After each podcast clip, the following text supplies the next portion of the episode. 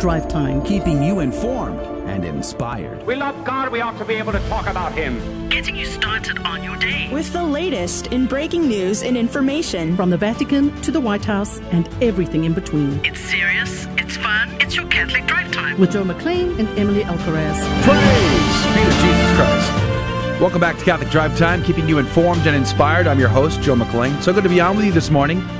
Praise be to God. How was your day? It's Friday. You made it. You made it through the whole week. Praise God. I hope that your weekend is going to be restful and peaceful. You get to turn everything off, right?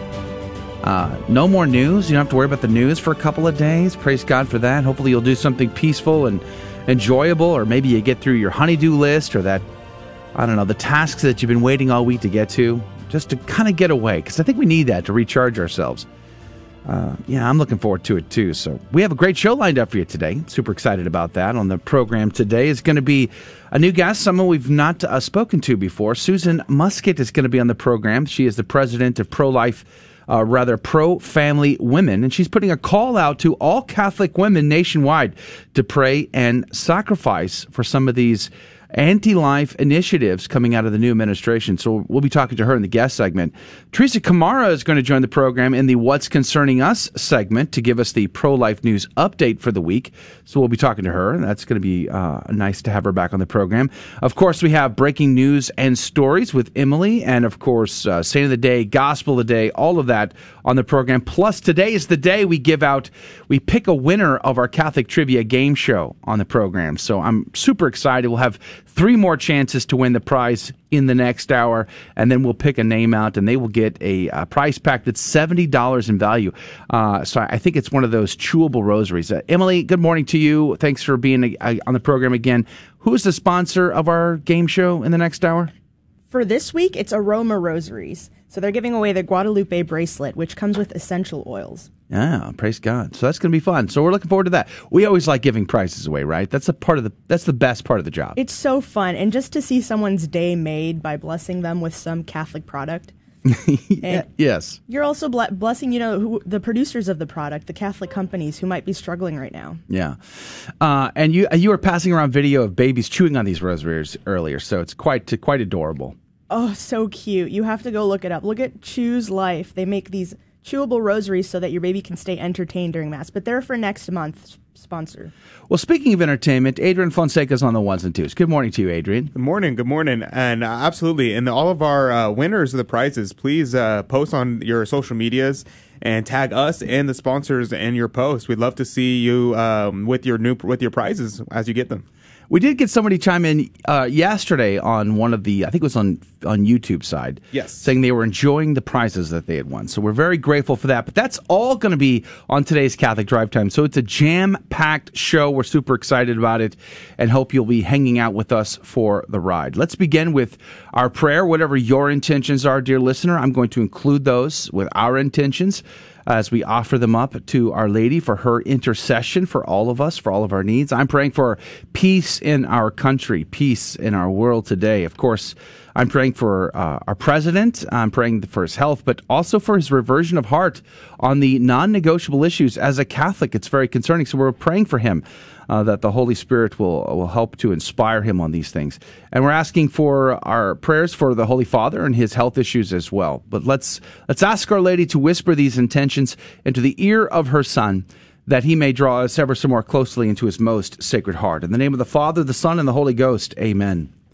Remember, O most gracious Virgin Mary, that never was it known that anyone who fled to thy protection, implored thy help, or sought thine intercession was left unaided. Inspired by this confidence, I fly unto thee, O Virgin of Virgins, my mother. To thee do I come, before thee I stand, sinful and sorrowful. O Mother of the Word incarnate, despise not my petitions, but in thy mercy hear and answer me. Amen. In the name of the Father, the Son, and the Holy Ghost. Amen. And now the headlines with Emily Alcaraz. President Joe Biden signed an executive order on Thursday afternoon reversing the Mexico City policy. This policy prohibits U.S. funding of foreign NGOs that perform or promote abortions as a method of family planning. The policy was first put into place by President Ronald Reagan in an effort to ensure that taxpayers were not required to indirectly fund abortion procedures performed in other countries.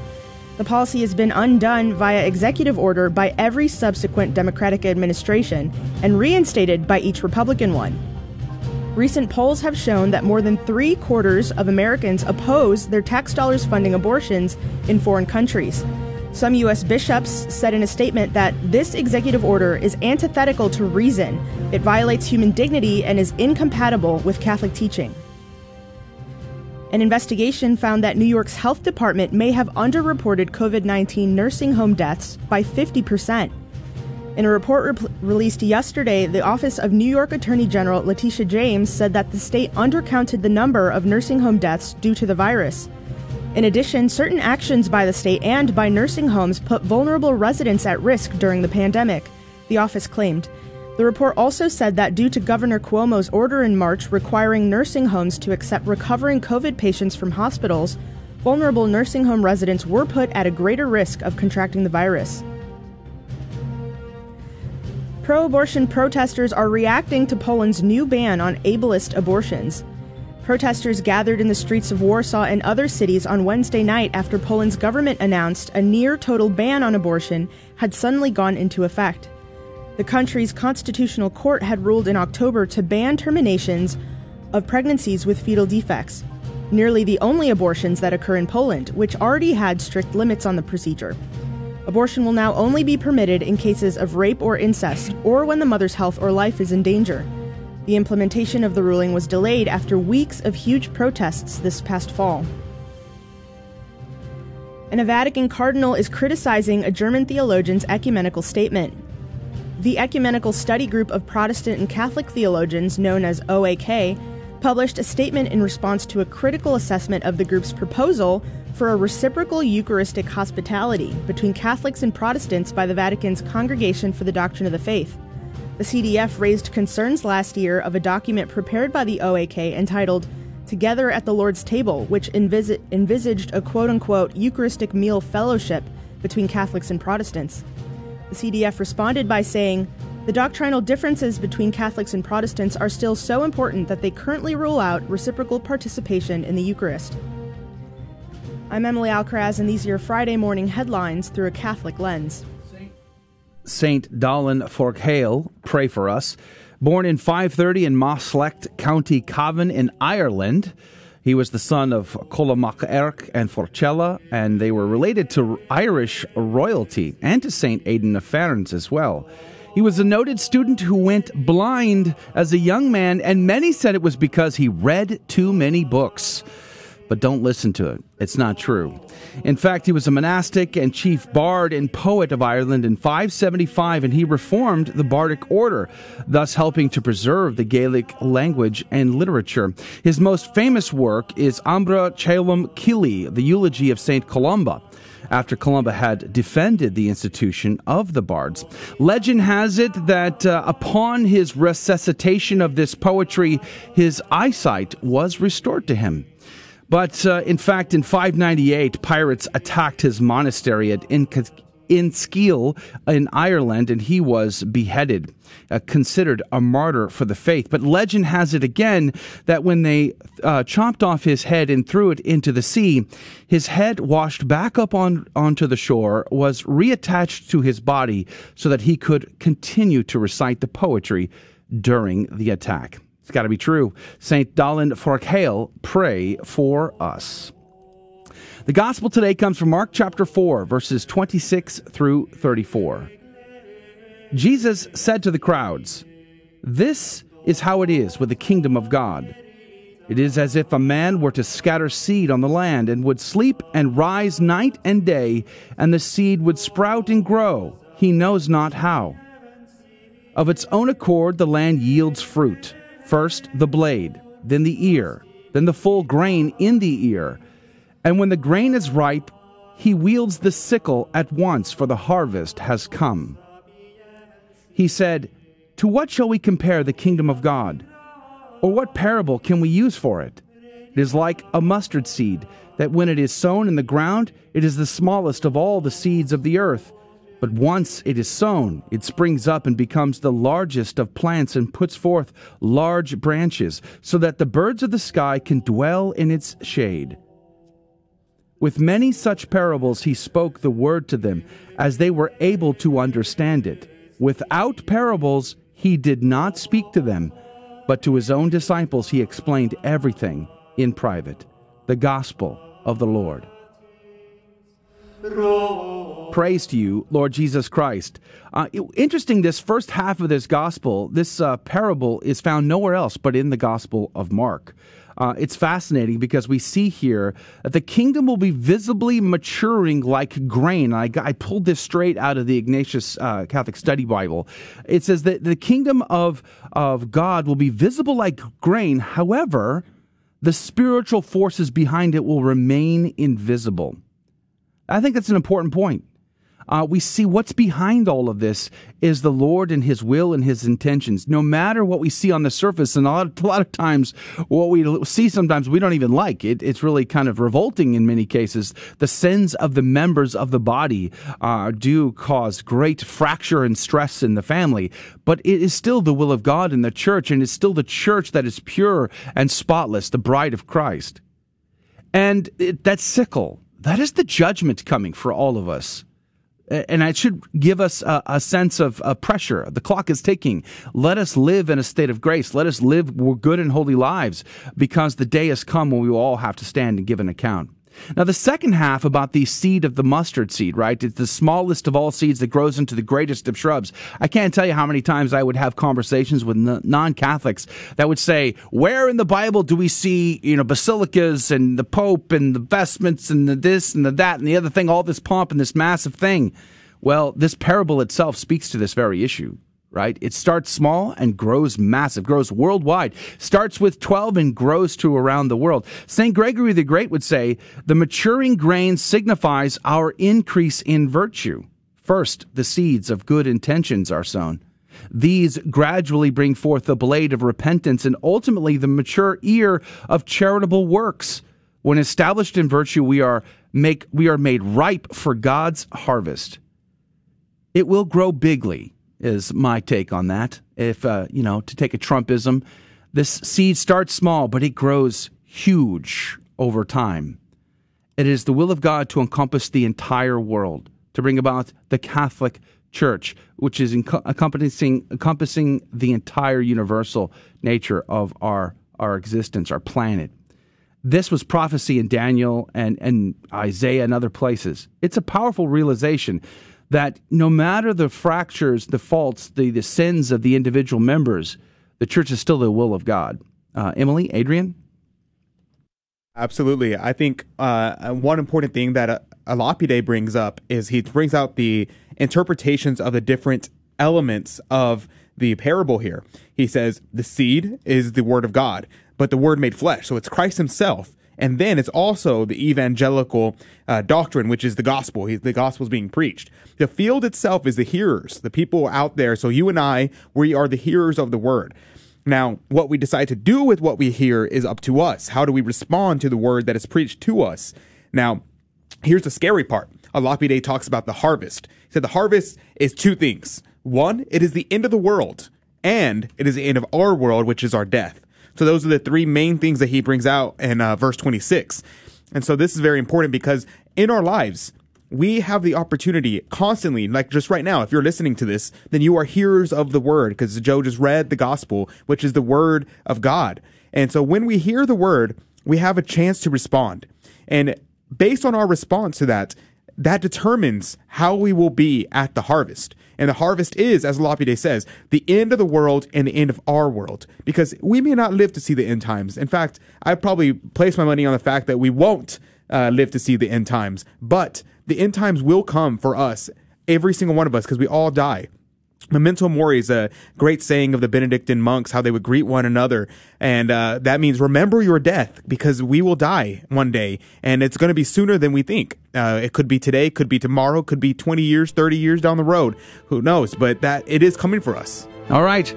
Well, maybe we'll get Emily's take later in the program, but uh, that's going to do it for the Saint of the Day, Gospel of Day section. Coming up next is the What's Concerning Us segment. And Teresa Kamar's back on the program. We're going to get the pro life news for the week. But plus, we'll have Susan Muscat from uh, profamily.org, profamilywomen.org to conversate with us about the Biden administration initiatives. That's coming up next. Don't go anywhere. Be right back. St. Paul writes in 1 Corinthians 1:17, Christ didn't send me to baptize but to preach the gospel. Many evangelicals see this passage as an indication that baptism is not necessary for salvation. But is this true? The answer is no, and here are some reasons why. First, I don't think Paul meant I don't have authorization to baptize. If that were true, well, then he would have acted in disobedience when he baptized Crispus, Gaius, and the household of Stephanus, which he tells us about in the preceding verses. But we don't want to say that. It's more likely Paul was being hyperbolic in order to stress one, the focus of his ministry, which was to preach, and two, it doesn't matter by whom you're baptized, which was the topic of discussion within context. Is Paul denying the necessity of baptism? I don't think so. I'm Karlo Broussard with the ready reason for Catholic Answers, Catholic.com.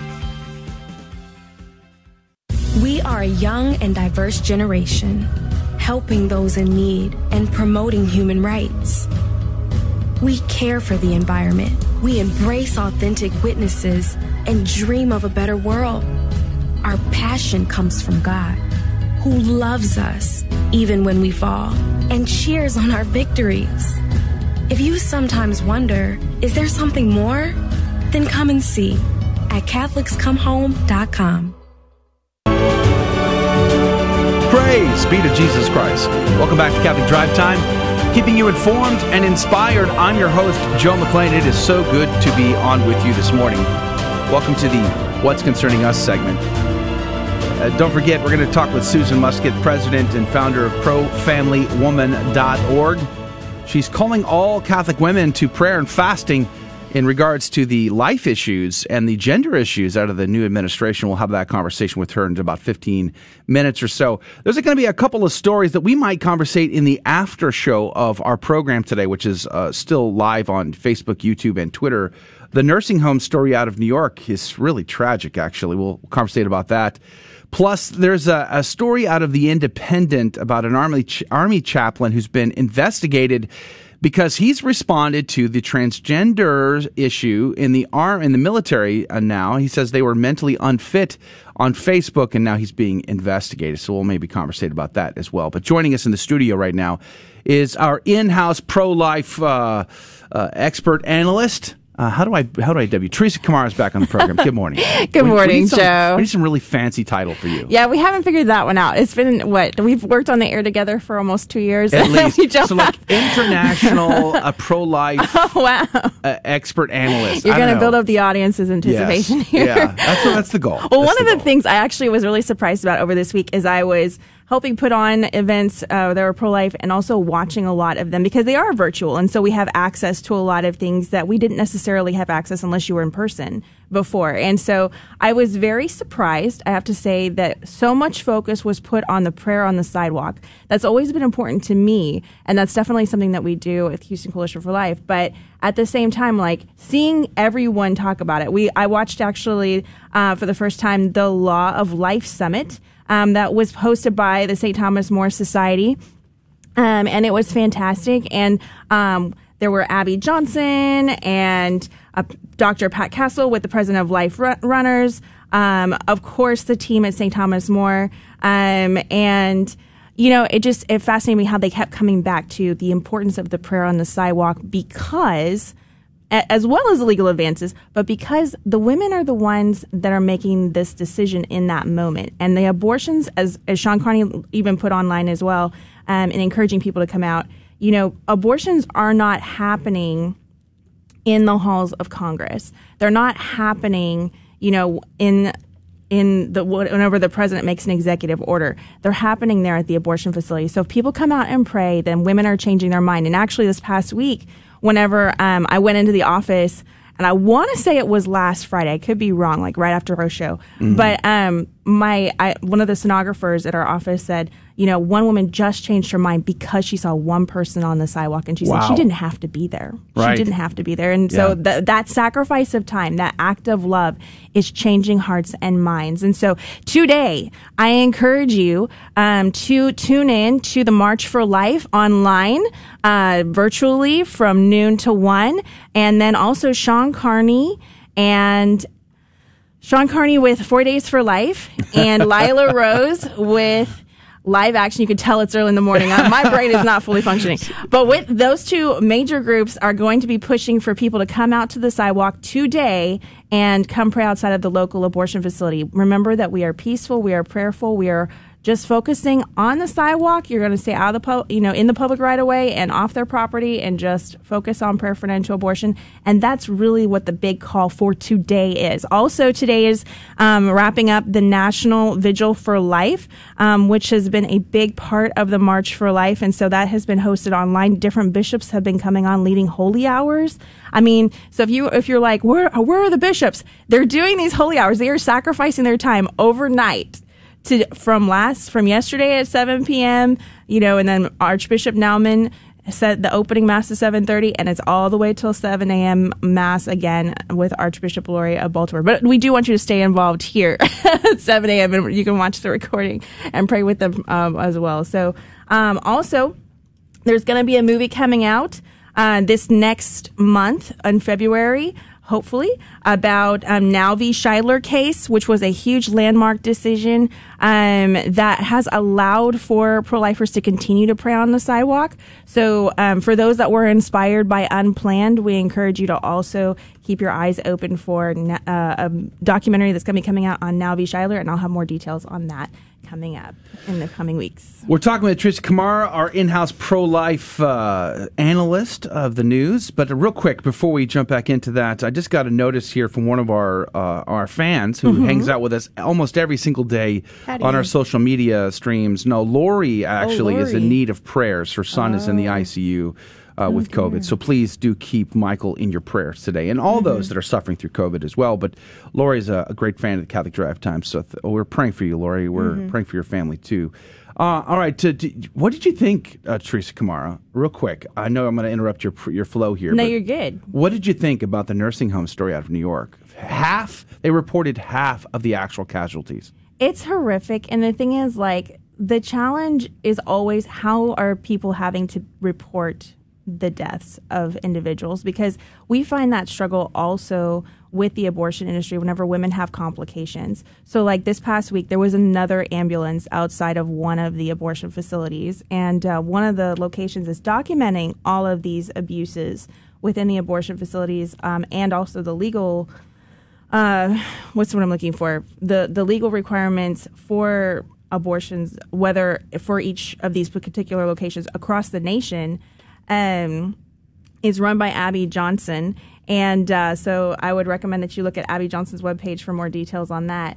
Uh, but as far as like, um, yeah, it's, it's horrific how the abortion industry is able to get away with not documenting if women have complications. And we're seeing this similarly now with these COVID patients. And so it's really critical to to just stay in the loop and try to find out all the information that we can as as we go. We'll see what happens with New York. It's going to be interesting under uh, President Biden um, with all the. I mean, the, he as we reported this morning, Emily, you reported it. The, Mhm. he, he finally signed the Mexico City poli- re- policy Right. reversal, which, as you stated, depending on the administration, always bounces yeah, we saw that forth. coming, but yeah, still but I was surprised that it took him this long. Mhm. Of course, he signed more executive orders in the first week of his presidency than any other president in the history of the country. I think It's been over 21. that's insane. Like this, Yeah. looking at the stack uh, of these orders on his desk uh, is pretty uh, concerning. I would say. Yeah, Trump did like one, Obama did like five, but 21 is absurd. It's just an absurdly high number. It's so Yeah. many. And then, so some of the big ones that are concerning us as Catholics, of course, the pro-life one, Mexico City policy. Which I was very glad that the um, bishops came out, um, that Archbishop Joseph Naum- Naumann and Bishop Malloy came Mhm. out and and said, you know, we have the problem with this particular one. They came out the same day. Um, in the letter that they posted, it's um, that, they, that people can read on the USCCB's website. He says It is grievous that one of President Biden's first official acts actively promotes the destruction of human lives in developing nations. This executive order is anth- anthit- oh gosh. Antithetical. Thank you. Yeah. I'm, like It's I'm hard not to use awake. fancy words this early in the to, morning. to reason violates human dignity and is incompatible with church teaching. And the thing is, people need to follow the church teaching, even Yeah. if Biden I know. is not following Well, it. It uh, does. He doesn't. He doesn't get the. He doesn't have the authority to change church teaching. That's the crazy thing when we talk about, uh, you know, the president or, you know, or somebody famous, right? All of a sudden, we're we find ourselves divided down political lines, right versus left. But this is not right left. Mm-hmm. This is not a right-left right wrong. I mean, the church teaches that abortion is evil. That uh, you know anything outside of marriage between a man and a woman is not is evil. Uh, you know, we have the the five non-negotiables. They're non-negotiable not because someone on the political right said so. They're non-negotiable because always and every time they're intrinsically evil. It's a natural law issue. Right, and granted, if you've been formed by the world and not very well catechized, then you might not understand why the church teaches these things. But that's why I encourage everyone do your research, read the catechism. Really, if you want to be able to explain this to other people, like learn why the church has these teachings. Yeah, and it- not even the Pope himself has the authority to change Nobody. natural law. No one on planet Earth can do that. Yeah, and we talked about this uh, in detail. If you go back to the interview with Michael Lofton, I highly recommend going back and Yeah. seeing That was we- a good that, interview. That interview. Uh, a few minutes left in our conversation with Teresa Kamara, talking about the pro life news of the week. Uh, you know, so there's a lot going on. Uh, do you see? They're talking about making the wall around the Capitol permanent now. Really. Yeah, there's a debate um, on in Washington D.C. as to whether or not that'll happen. I think the mayor is not in favor of it, but the chief chief of police is. So there's a little bit of internal turmoil there. But uh, if that happens, how do you think that will affect the future of the pro life march in D.C.? I mean, and I think it'll affect all the marches the same way as far as like not being able to get closer to a certain point. I think I think the main thing is going to be like this this year they did not want to have the march because there were so many military there. There was some concern that if anything was to happen, you know, it, I mean, it could be a concern that, that someone could take advantage of the fact that there were so many young people out there, and Yeah. it could basically be um, they got people that were from not from their group come in and try to take it over, and so it's not. You know, it was just it was just a prudence issue as far as, but there will there will be people who are out there marching today um, that will be six feet apart, wearing masks. Um, so we may not. We, hopefully, people will be able to recognize the leaders with their masks on. You know, Yeah. from from because of familiarity. Um, I know Abby Johnson was is going to be one of the ones marching. Most likely, I would I would assume uh, that uh, Kristan Hawkins and Lila Rose are going to be out there. Um, and so we'll see. We'll see who all is out there whenever uh, on the live stream from noon to one today, uh, Central Standard Time. So Well, the good news is I heard Antifa was wearing masks last night when they were throwing explosive devices at ICE and federal officers In uh, Portland. in Portland. So I don't know if they were socially distanced while throwing these explosive devices, but they were wearing masks apparently. So oh dear. yeah, there you go. Uh, that's okay though, right? That's fine. that's fine. It's so important to focus on. bad, though. it's so important to focus on the dignity of the human person, and and I think it's very easy to get bogged down in the frustration and the anger and the anxiety. So it's really important for us to keep it, keep our focus on Christ and to continue to. We have to stand Yes. strong for in defense of people. So that doesn't mean that we just get walked on, uh, but at the same time if we don't keep our focus on Christ, we don't want to become the person that we are opposing. Exactly. You know, and so we don't we don't want to take they they are still human. They are in pain and there's a lot of women who and and I remember hearing um Dr. Reardon from the Elliot Institute talk about with post-abortion healing that many women oppose uh, pro-lifers that have had an abor- you know whenever they've had an abortion because they are thinking if if you're right then I just did the unthinkable. And so keep in mind that these women need that healing. And there is there is a lot of healing uh, there are a lot of healing programs that are available through things like hopeafterabortion.org so I highly recommend that one All right. Praise be to God. We'll post links to some of the stories we mentioned over at facebook.com forward slash Catholic Drive Time. I'm posting them there. Emily, I think you're posting on GRN, facebook.com That's forward right. slash. GRN online. And Adrian is- is uh, posting over at facebook.com forward slash the, Ca- the Station of the Cross. I almost said something different. The Station of the Cross. So you can find those links. And maybe we'll have a greater conversation about some of these stories during our after show. Uh, so that'll be in the second half of the next hour if you can join join us on Facebook, YouTube, and on Twitter. You can check us out there. Teresa Kamara, thanks for being back on our program. I guess we'll see you, you. next Friday. and I'll be more awake. I'll be more, more coffee for you. Teresa Kamara, our in-house pro-life expert from HoustonCoalition.com. Check her out on uh, HoustonCoalition.com. God bless you. That's going to do it for the What's Concerning Us segment. Coming up after the break, though, we're going to have more breaking news and stories. Plus, Susan Muscat from ProFamilyWomen.org will be on the show. We'll be right back. More Catholic Drive Time is coming your way.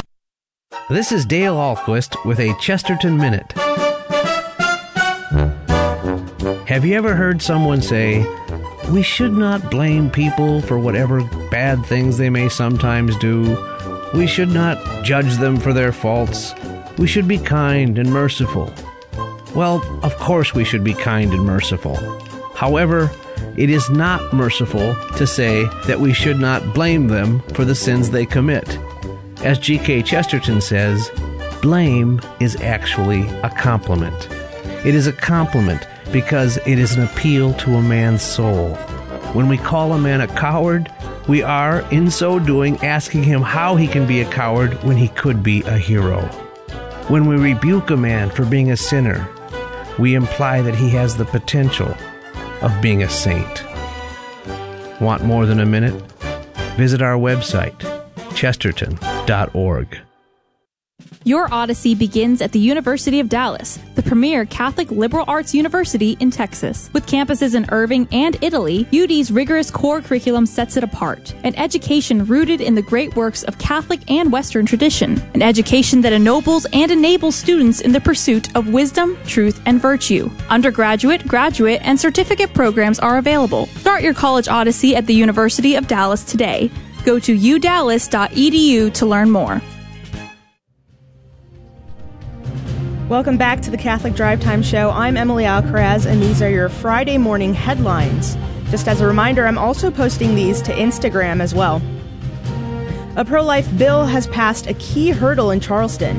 A proposed South Carolina ban on abortion after an unborn child's heartbeat can be detected has won approval from the state Senate for the first time, drawing praise from the Catholic Diocese of Charleston. The state currently bans abortion after 20 weeks into pregnancy.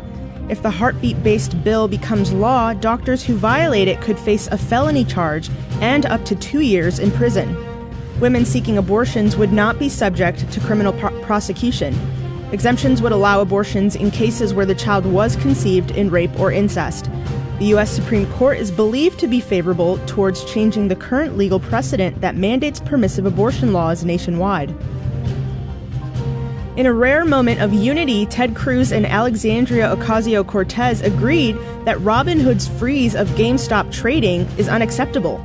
On Twitter yesterday, Congresswoman Ocasio Cortez called restrictions on trading shares of GameStop and other hot stocks put in place yesterday by the app Robinhood are unacceptable and says she'd support a hearing on the decision if necessary. Ted Cruz responded by saying he fully agrees. However, the moment was short lived, as AOC then responded, telling the senator to sit this one out because she claimed he almost had her murdered three weeks ago, a reference to the January 6th Capitol riot. The Supreme Court in Pakistan has ordered the release of a man convicted in the murder, murder of Daniel Pearl. The court sparked international outrage yesterday by ordering the release of Ahmad Saeed Omar Sheikh, who was convicted in the gruesome 2002 murder of Wall Street Journal reporter Daniel Pearl before being acquitted last year. Sheikh has been on death row since his con- conviction for luring Pearl to his death at the hands of Al Qaeda, but was acquitted of his murder conviction in April 2020, along with three other individuals accused of lesser charges in connection to the killing. White House Press Secretary Jen Psaki called the Pakistan High Court's decision an affront to terror victims everywhere, saying that Washington is committed to securing justice for Daniel Pearl's family. And Pope Francis has granted a plenary indulgence for those who take part in this year's March for Life. The annual peaceful protest against abortion is set to take place virtually today at 12 o'clock Central Standard Time. An indulgence is the remission of the temporal punishment due to sins which have already been forgiven. The usual conditions for a plenary, pl- plenary indulgence which must be met are that the individual be in a state of grace by the completion of the acts have complete detachment from sin, and pray for the Pope's intentions. The person must also sacramentally confess their sins and receive communion up to 20 days before or after the indulgenced act. I'm Emily Alcaraz, and these are your Friday morning headlines through a Catholic lens. Praise be to Jesus Christ in all things. Thank you, Emily, for uh, reading the headline news and keeping us up to date.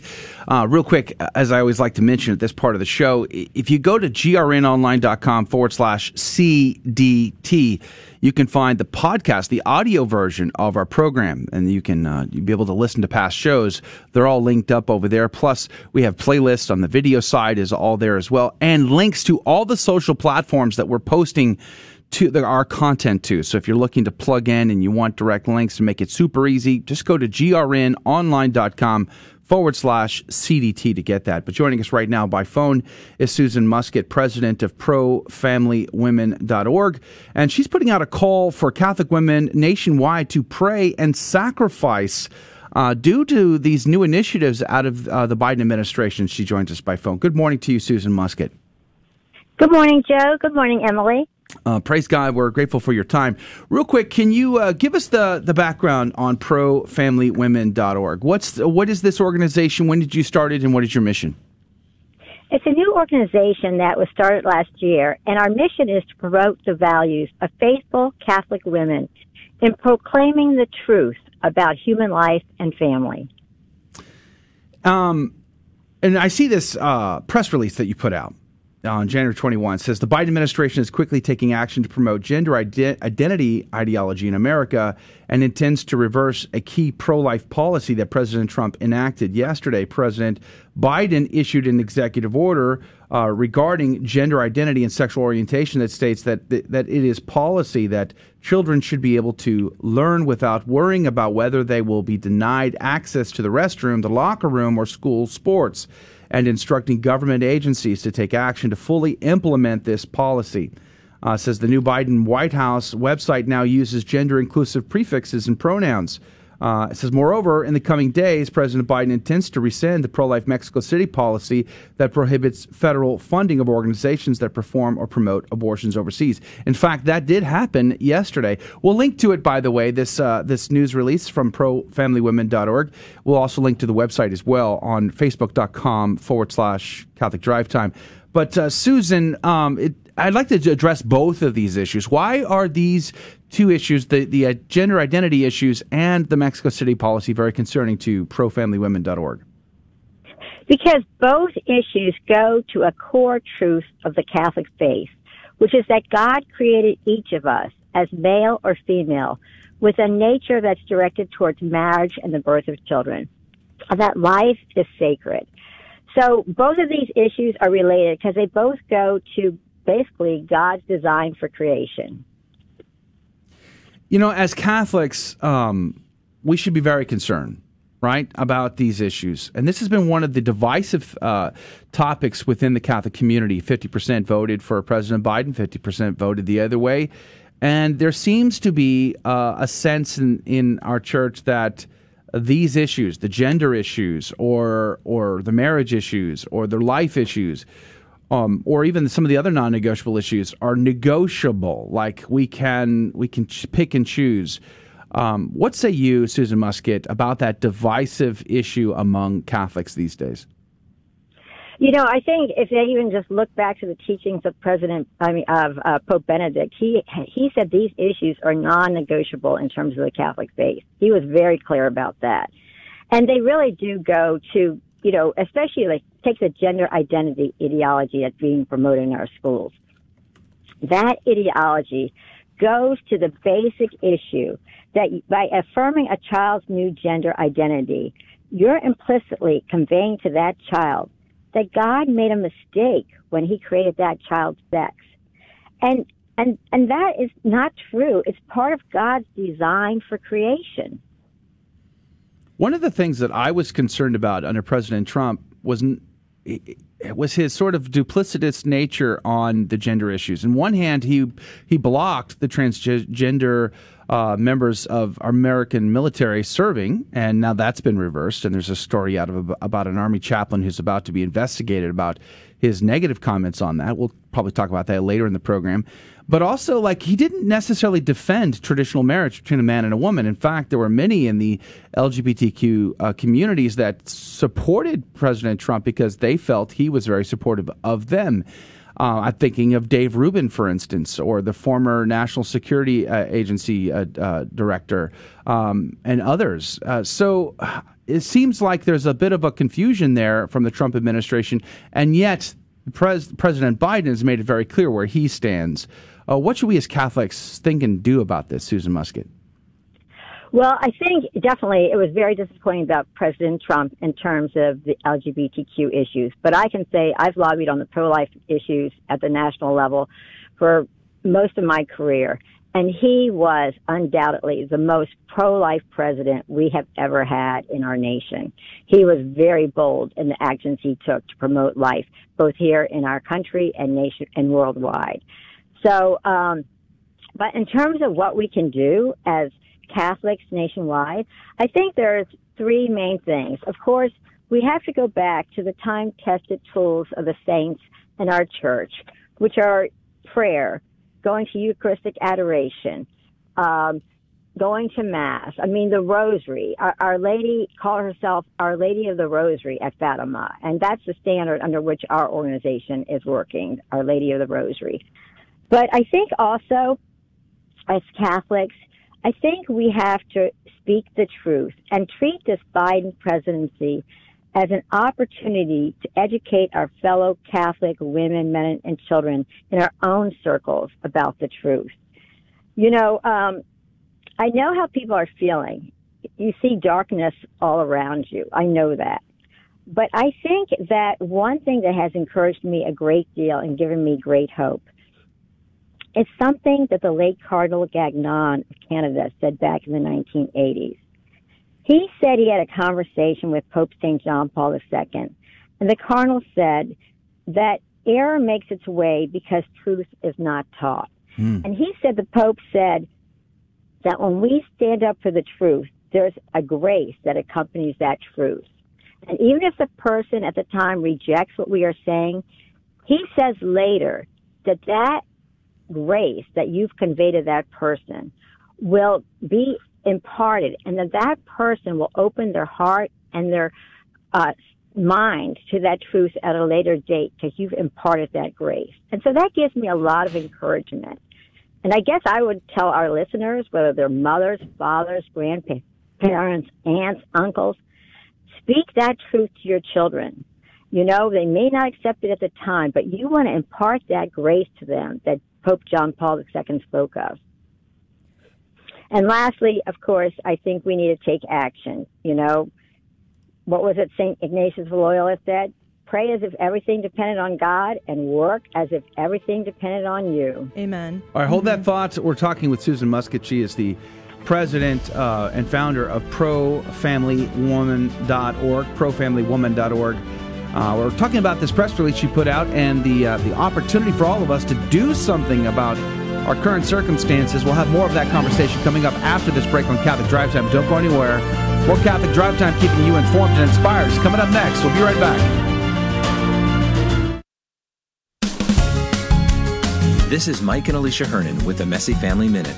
When you have a fight with your spouse, or, I mean, a, a discussion with emotion, uh, it's very easy to have tunnel vision and to make the goal of communication getting our way. Because, of course, we are right and they are wrong. The reality is, there are many things couples need to decide that aren't moral issues, but instead prudential judgments. Often we can become obsessed with making the perfect decision, but we all need to remember that at the end of the day, even if you have a smarter idea than your spouse, it's better to be wrong together than right alone. The goal of communication in marriage is not about being right or even simply being understood, but it's about achieving unity. We need to trust our spouse and listen with an open heart and being willing to see from a different perspective. Becoming a better listener with your spouse will actually make you a better person. For more insights, visit us at messyfamilyminute.org. The universe is filled with order from top to bottom. And it's a beautiful order. And not only is it beautiful, it's order that we can actually comprehend.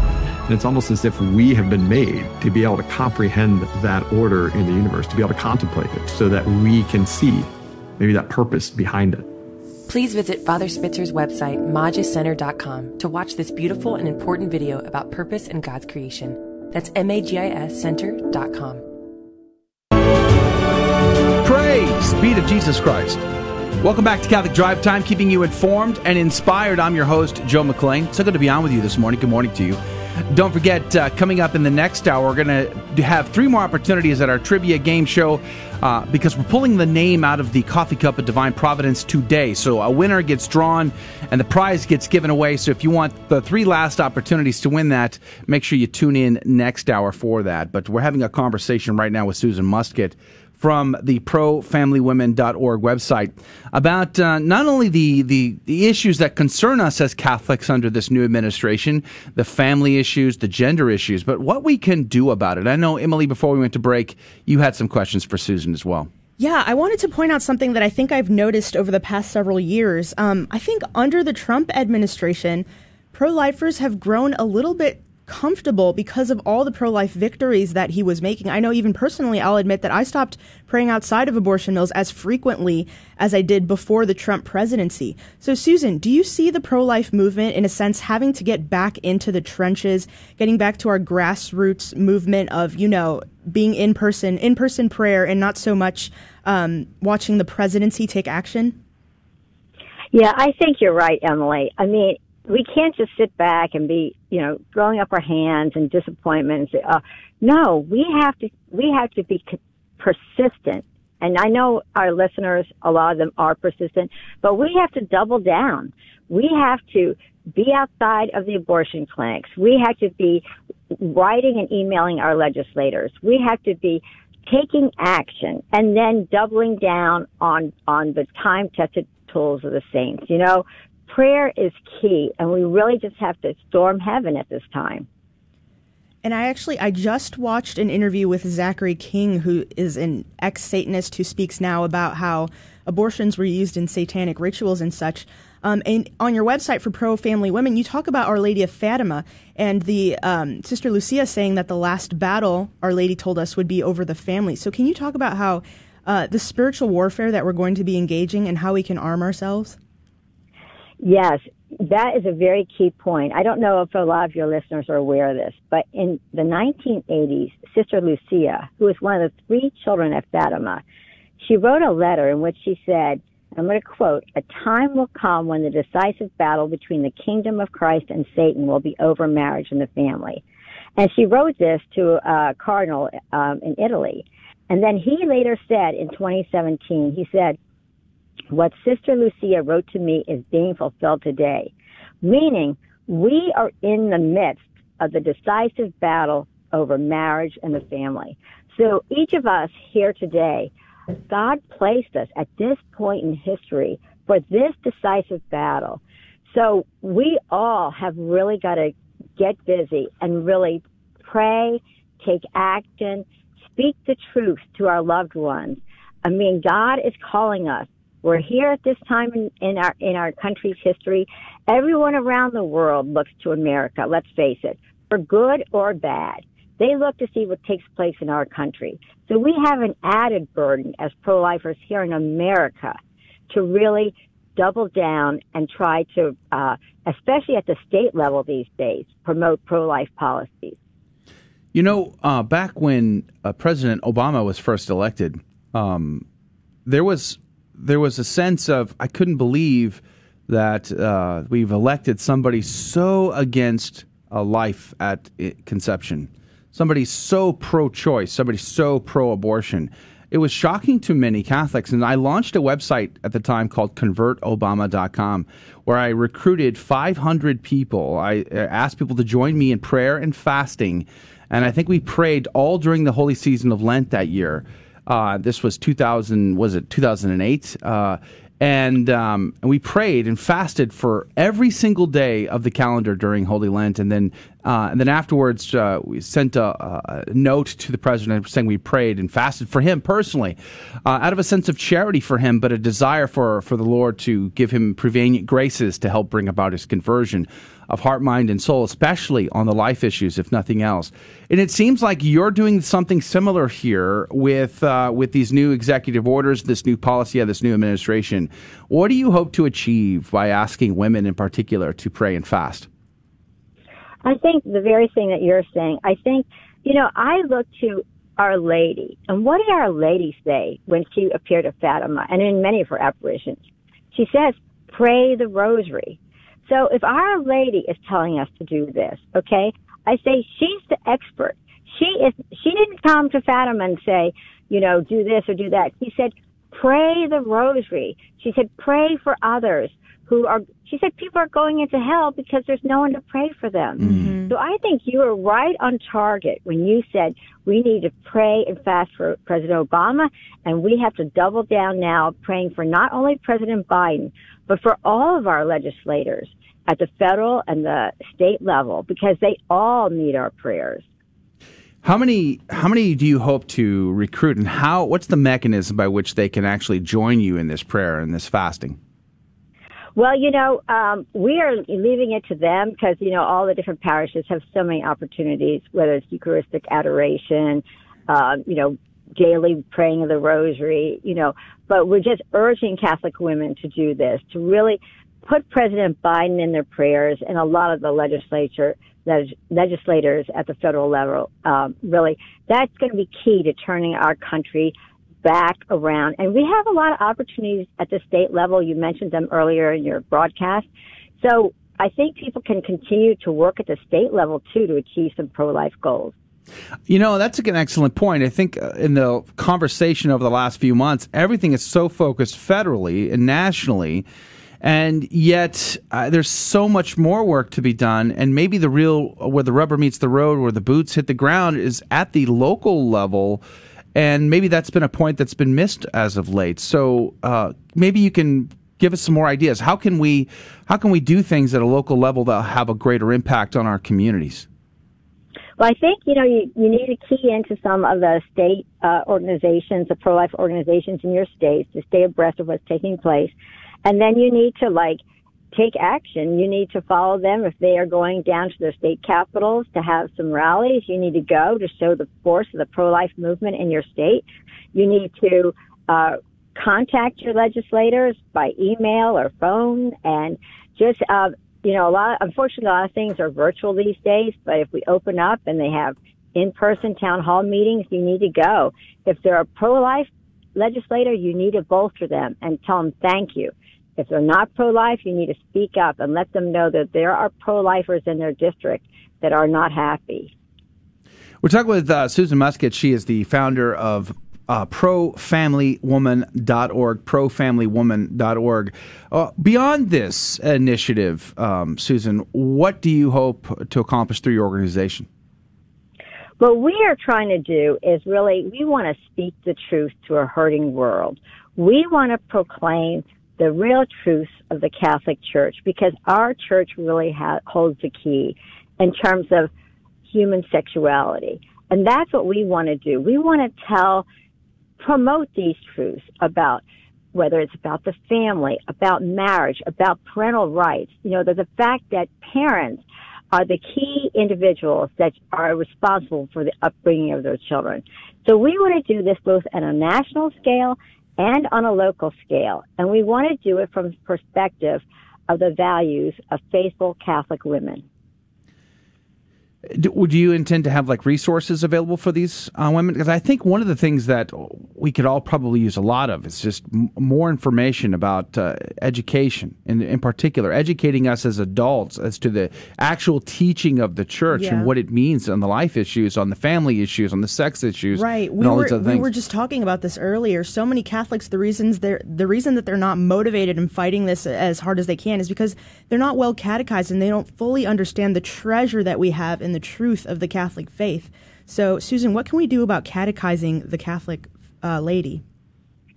Well, I think you're right. I think that is a big problem, and I commend Guadalupe Radio for that because just by having this radio station and network, you are educating your listeners on the Catholic truth. And we need to do more of that. I agree. We're going to continue to work to get resources on our website and channel people to other resources that will help them.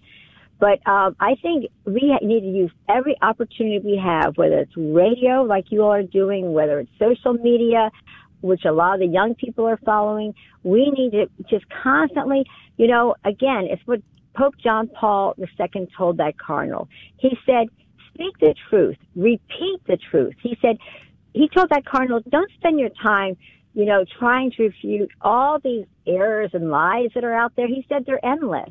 He said, focus on speaking the truth over and over again. And I think that's the key.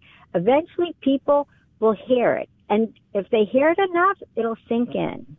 All right. Praise be to Jesus Christ in all things. We've been speaking with Susan Muscat. She's the president of Pro Family Woman, profamilywoman.org. We've posted a link to the news release and her website over at facebook.com forward slash Catholic Drive Time, as well as on GRN and on the uh, Station of the Cross site as well. Uh, Susan, thank you for your time today. Thank you, Joe. Thank you, Emily. God bless you. God love you. Have a great day, Susan. And that's going to do it for the first hour of Catholic Drive Time. Uh, great show. We're, we're going to post uh, the individual components of the show in video form over on our YouTube side as well as on Rumble. And Rumble is a great place uh, if you could start uh, looking at the videos there because it's going to help us overcome some of these shortfalls we're seeing in the algorithm, and it's uh, on YouTube especially. It's been rough. And Facebook has also been kind of rough, but we're starting to see a little bit of growth happening uh, on the Facebook side again, and I'm excited about that. So here's one of the things you can do to really help us. Make sure you like, subscribe, and share liking and sharing have way more weight uh, in uh, on the digital end than subscribing does. So make sure you you you just take all those actions that really helps us to overcome some of that stuff and, and reach a new audience, to share the good, the true, and the beautiful, to plant seeds in the hearts, to inform and to inspire. It's our mission here at the Catholic Drive Time. So we're very grateful to you for being a part of that mission. Now, in the next hour, if you're able to join us, and you can stream us live, by the way, Facebook, YouTube, and Twitter. To search for GRN online. Uh, but also, we're uh, live on our mobile app. If you don't have your uh, the Station of the Cross mobile app or the GRN mobile app, please download those today. It also makes a huge difference. But we're giving out prizes in the next hour during our Catholic Trivia Game Show. Today is the day. Every Friday, we pull a name out of the coffee cup of divine providence, and we have three last opportunities to get in on that action. Be a part of the next hour, and you'll find out how that works. Plus, all the other good stuff of Catholic Drive Time is coming up. God love you. God bless you. We'll see you on Monday, 6 a.m. Central. Thank you for joining us on your Catholic Drive Time where it is our pleasure to keep you informed and inspired. Join us Monday through Friday at the same time, right here on your favorite Catholic radio station. Don't forget to connect with us. Just go to facebook.com forward slash Catholic Drive Time. Again, that's facebook.com forward slash Catholic Drive Time. Be sure to share more than just us today. Share Jesus with everyone you meet. Bye now, and God love you.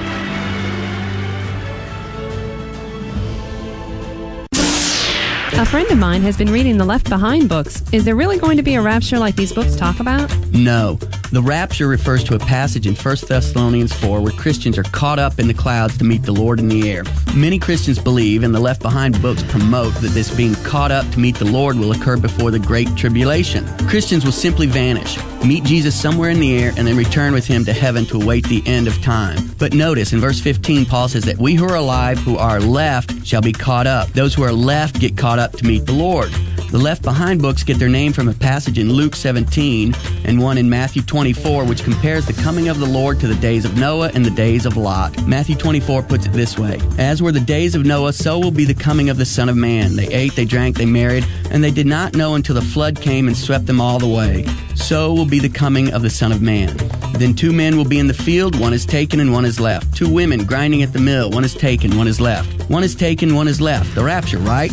Jesus takes the Christians, leaves behind non Christians. Two problems with that interpretation. First, Jesus' coming is compared to the days of Noah and the days of Lot. Well, after the flood, who was left? Noah and his family, the good guys, the bad guys were taken. After Sodom and Gomorrah went up in smoke, who was left? Lot and his daughters, the good guys, the bad guys were taken. Second problem, 1 Thessalonians 4 says that those who are left get to meet Jesus in the air. The good guys are left behind to meet Jesus. In other words, you want to be left behind so that you can get caught up in the clouds to meet Jesus in the air and accompany him back to earth at his second and final coming. There will be no rapture like the one the Left Behind books talk about. That view is not scriptural. A beacon of truth in a troubled world. This is the Guadalupe Radio Network, radio for your soul. Anne is a real GRN listener, so to help tell her story, we hired Open Line Monday host John Martignoni. I love listening to Catholic radio on the GRN. Anne is a smart girl. And when I found out that GRN was raffling off a 2021 Mercedes Benz GLA 250, I was like, where do I sign up? Getting even smarter. So I went to grnonline.com and bought five tickets for $100. That's a steal. Celebrity voice impersonated. Drawing ends March 1st. Welcome to your Catholic Drive Time, keeping you informed and inspired. We love God, we ought to be able to talk about Him. Getting you started on your day. With the latest in breaking news and information from the Vatican to the White House and everything in between. It's serious, it's fun, it's your Catholic Drive Time. With Joe McLean and Emily Alcaraz. Praise be to Jesus Christ. Welcome back to Catholic Drive Time, keeping you informed and inspired. I'm your host, Joe McLean. It's so good to be on with you. Praise be to God. Good morning to you. Hopefully, your day is going to go really, really well. We're going to give you all the latest breaking news and stories here in just a moment. Plus, we'll have Saint of the Day, Gospel of the Day. But today's the day to have uh, to pull a winner out of the Coffee Cup of Divine Providence.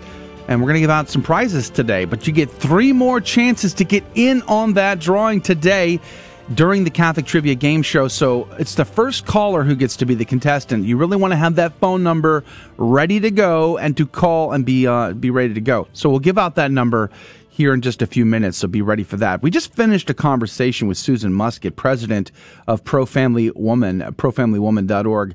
We're going to post the interview just by itself as a video on our YouTube site and on Rumble. So go to rumble.com and find uh, Catholic Drive Time there. But if you're looking for all the links of all these platforms, just go to grnonline.com forward slash CDT. Great place to go. Has all the links, making it super easy.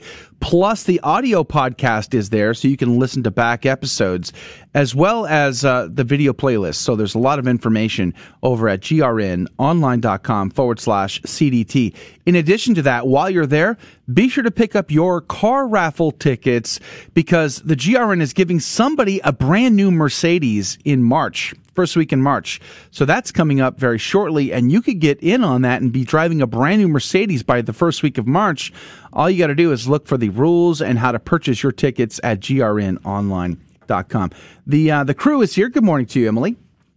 Good morning, Joe. Happy Friday. Happy Friday. You got anything planned for the weekend? Um, I'm going to catch up on homework. oh, that's right. and sleep. How is school doing anyway? It's I love my classes. I oh, yeah? studying theology is such a joy. It's like way too enjoyable. I can't believe I'm getting a degree out of this.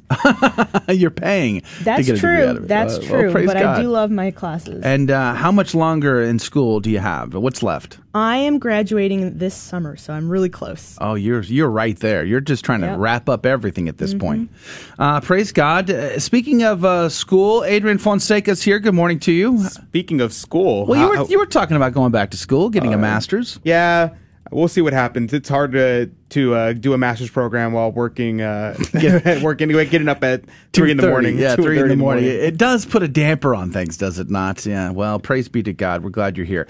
All right, so th- that's going to be the show this hour. Don't forget the 7:30 Holy Mass broadcast out of Our Lady of Corpus Christi Chapel. You can wait and expect that to happen at the bottom of the hour, but then we'll stay on the live video side of Facebook, YouTube, and Twitter, and we would love for you to be a part of that. If you want to be a in on that conversation, you can always comment, and we are we're, we're engaging with you there. Facebook.com forward slash Catholic Drive Time is a great place to go, as well as on on YouTube and Twitter. All right, so with that, let's begin with the prayer. Your intentions are being included along with our intentions here for our our program, our show, our radio apostolate, for our country, for our president, our our Pope and the world around us, our individual families as well. We're going to ask Our Lady to whisper them into the ear of her Son, that he may draw us ever so more closely into his most sacred heart. In the name of the Father, the Son, and the Holy Ghost, amen. Remember, O most gracious Virgin Mary, that never was it known that anyone who fled to thy protection, implored thy help, or sought thine intercession was left unaided. Inspired by this confidence, I fly unto thee, O Virgin of Virgins, my mother. To thee do I come, before thee I stand sinful and sorrowful. O Mother of the Word incarnate, despise not my petitions, but in thy mercy hear and answer me. Amen. In the name of the Father, the Son, and the Holy Ghost. Amen. And now the headlines with Emily Alcrest. President Joe Biden signed an executive order on Thursday afternoon reversing the Mexico City policy. This policy prohibits U.S. funding of foreign NGOs that perform or promote abortions as a method of family planning. The policy was first put in place by President Ronald Reagan in an effort to ensure that taxpayers were not required to indirectly fund abortion procedures performed in other countries. The policy has been undone via executive order by every subsequent Democratic administration and reinstated by each Republican one. Recent polls have shown that more than three quarters of Americans oppose their tax dollars funding abortions in foreign countries. Some of the U.S. bishops said in a statement that this executive order is antithetical to reason, it violates human dignity, and is incompatible with Catholic teaching.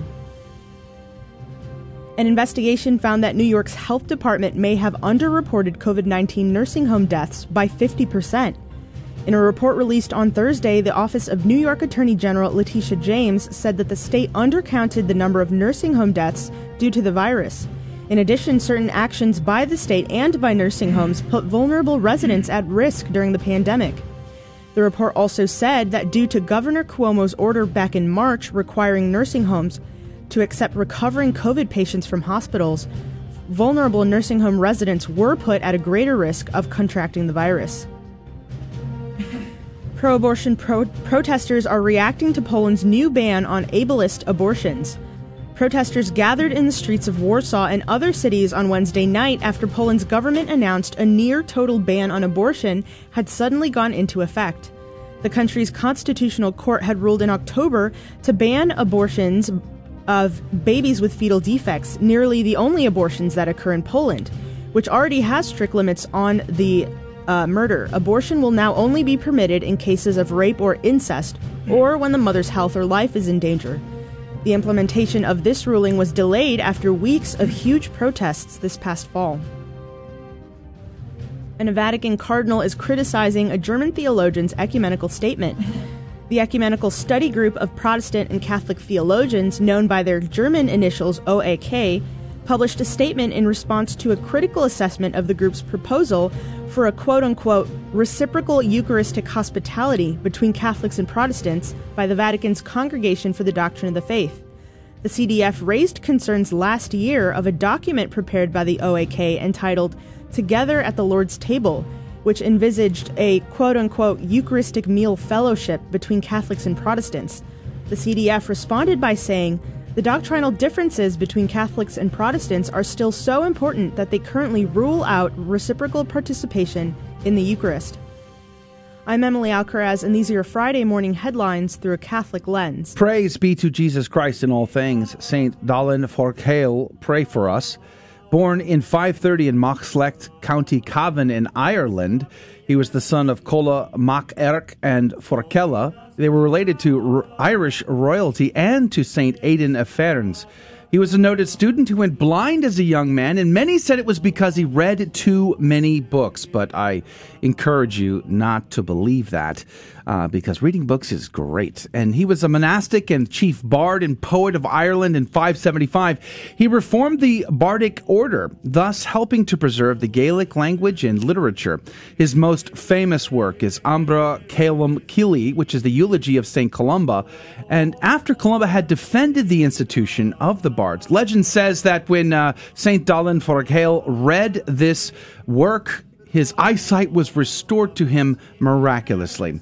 But in 598, pirates would attack his monastery, and it uh, in Kiel, in Inishkeel rather, in Ireland, and he would be beheaded during the melee. But he is considered a martyr for the faith, and legend has it that when he was beheaded, his head was tossed into the sea, but washed back up on shore and was reattached to his body so that he could continue to recite poetry during the attack. Could be true. Saint Dallan Forgaill, pray for us. And the gospel comes to us from Mark chapter 4, verses 26 through 34. Jesus said to the crowds, This is how it is with the kingdom of God. It is as if a man were to scatter seed on the land and would sleep and rise night and day, and the seed would sprout and grow, he knows not how. Of its own accord, the land yields fruit first the blade, then the ear, then the full grain in the ear, and when the grain is ripe, he wields the sickle at once, for the harvest has come. He said, To what shall we compare the kingdom of God? Or what parable can we use for it? It is like a mustard seed that, when it is sown in the ground, is the smallest of all the seeds on the earth. But once it is sown, it springs up and becomes the largest of plants and puts forth large branches, so that the birds of the sky can dwell in its shade. With many such parables he spoke the word to them as they were able to understand it. Without parables he did not speak to them but to his own disciples he explained everything in private, the gospel of the Lord. Praise to you, Lord Jesus Christ. You know, it's interesting. The first half of this passage, this parable, is only found here in Mark's gospel. It's found nowhere else. But the kingdom of God, as according to the Ignatius Catholic uh, Scripture Study Bible, uh, the kingdom of God will be visibly maturing like the grain, right? It will go through its stages. Uh, but the spiritual forces behind it will remain invisible that should be very uh, important to us because as we look at the surface of things in the church, we can sometimes focus on all of the bad stuff, right? The sins of the members of the body of Christ, the fracture, the divisions, the, uh, the even the scandalous things that happen. Uh, there's an article about the German bishops in the headlines, for instance. Uh, you know, we can see those things and get very discouraged, and yet it's still the, the invisible spiritual forces, the will of God behind His body, which is the church, His bride, which which is spotless and and sinless, uh, I think should encourage us, right? And don't forget that sickle represents the day of judgment, which is coming for each and every one of us. May we be ready for it.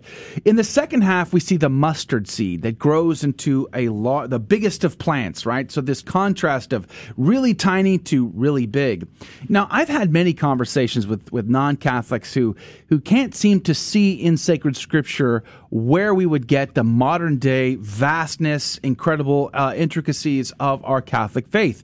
The basilicas, the shrines, you know, the, the churches, the, the ornate uh, uh, vestments and the altars and, and all of the rest. Well, I mean, look at this own parable. It starts small with the 12 and grows to encompass the entire world, just as Daniel's prophecies would tell us would happen, as well as many others. But here's what St. Gregory the Great said in regards to this parable. He said, The maturing grain signifies our increase in virtue. First, the seeds of good intentions are sown. These gradually bring forth the blade of repentance and ultimately mature ear of charitable works. When established in virtue, we are made ripe for God's harvest. You know, as um, maybe Trump might say, it will grow bigly, but it's about what we grow to. It is the salvation of souls that is the mission of church, and that it is the salvation of all souls, not just some of them, but every one of them. God wants us all. Emily, Adrian? Uh, yeah, so I think uh, what's important as well is to talk about what a Lapide says in regards to the uh, what the passage references. What, is, what does it mean when he's making these uh, references to the seed, the harvest, the field? What is all this? Uh, Lapide says the seed is the word of God, and uh, the Word Himself made flesh, which is Jesus Christ, our Lord and Savior. And uh, and it's also the evangelical doctrine, which is the gospel. Now, the field is the hearers, the people who hear the word of God, like you and I, people who are listening uh, to what is spoken, what is preached to you. The harvest is the second coming and your death. So most of us will not live to see the second coming, uh, but or probably none of us will live to see the second coming, to be honest. But every single one of us will die and at our judge at our death we will be then we will then be judged by what we have heard uh, and how we responded to those go- the gospel that is given to us the the sower will come and plant his seeds, and we will respond however it is that we uh, decide to respond. And if we do not respond well, we end up like the wheat, the uh, the weeds rather than the wheat, and we will not be taken up. We will not be taken into heaven, but will be cast down into the fire to be burned up. Uh, so I think that's very important to meditate on. Amen. Praise God. Uh, more op- opportunity for conversation about this and all the other topics in the show uh, is going to happen in the after show of the program, which will come after uh, we go off of the radio side. We'll stay on video uh, on YouTube, Facebook, and Twitter. But coming up next is the last three opportunities to get on this week's drawing for the prizes in the Catholic Trivia Game Show, Fear and Trembling. If you want to get those three opportunities, you should call right now. 877 757 9424. 877 757 9424. We'll be right back. Call now. Are there any basic rules for doing apologetics? 1 Peter 3:15 says, "Always be prepared to make a defense." Always be prepared, scripture tells us. How can we always be prepared to make a defense of our faith? Rule number 1, pray. Pray to the Holy Spirit that he give you the courage to share your faith and the wisdom to choose your words carefully and profitably. Rule number 2, you don't have to know everything right now. Learn a little bit more about your faith each and every day. Read scripture, read the catechism, listen to apologetics tapes, listen to Catholic radio. Learn a little bit at a time. Rule number three, Luke 5, verse 10. Do not be afraid, henceforth you will be catching men. Jesus said this to Peter, but he's also saying it to us. Will you make mistakes and get into tight spots when you start sharing your faith with others? Yes, of course you will. But Peter made mistakes and he got into tight spots. Yet Jesus told Peter not to be afraid. Why? Because if we are sincere in our desire to share the truth with others, to share Jesus Christ with others, then Jesus will find a way to make good come from even our mistakes. Rule number four always view a question about your faith or even an attack on your faith as an opportunity, an opportunity to share the truth. Rule number five don't get frustrated. Catholics often get frustrated by what I call the doctrinal dance. You get asked about purgatory, Mary, the Pope, sacraments, all in rapid fire succession. Before you can answer one question, you're asked another, then another. Just keep bringing the discussion back to one topic until you've said all you want to say, then move on. Rule number six never be afraid to say, I don't know, when asked a question about your faith. Don't try to wing it. However, always follow I don't know with, but I will find out and get back to you, and make sure you do. A beacon of truth in a troubled world. This is the Guadalupe Radio Network, radio for your soul.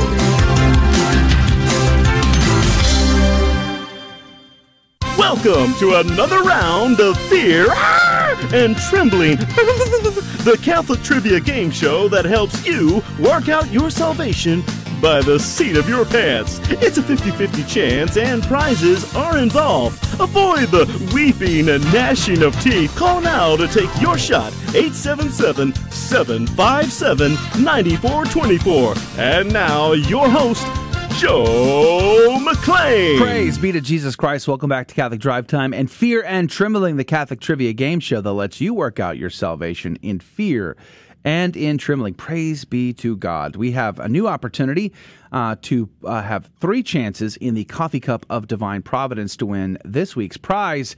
Now, here's the deal. Here's the kicker. I don't ask these questions to the caller. These are Catholic trivia questions, but I don't ask them. I ask Emily, I ask Adrian, and the two of them have conspired against uh, our listener. No, that's not true. They have great charity for them, but they have uh, they, they're a little tricky, so you got to be careful. One of them will have a right answer, and the other one will not. It'll be a wrong answer. The caller will have 15 seconds to decide who's right, who's wrong, Emily or Adrian, and every right answer goes into the coffee cup. But the thing is, today we will actually pull the winner out of the prize, uh, out of the coffee cup of divine providence, and announce that live on the air and uh, give that prize pack away. Speaking of which, Tell them what they could win, Emily. So this week's sponsor, and today we're giving away the Guadalupe Rosary Bracelet from aromarosary.com. You can find them also on Instagram, Facebook, and Pinterest. Now, this bracelet is valued at $70. It's built to diffuse essential oils. It has a solid bronze crucifix and uh, miraculous medal. And every rosary blesses a Catholic ministry. All right. Let's go to the phones. And thank you, by the way, for those that tried to call in and be a part of our show today. We're very grateful to you. But uh, Philippa, good morning to you. Thank you for being on the program. Good morning.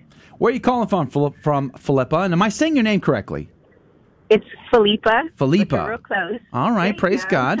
Where are you calling from, I'm Philippa? calling from- um, I'm calling from San Antonio, Texas. Hey, what church do you go to? Uh, St. Monica's in Converse. I grew up uh, in that part of the, wor- the world. I went to Judson High School. It's a small world.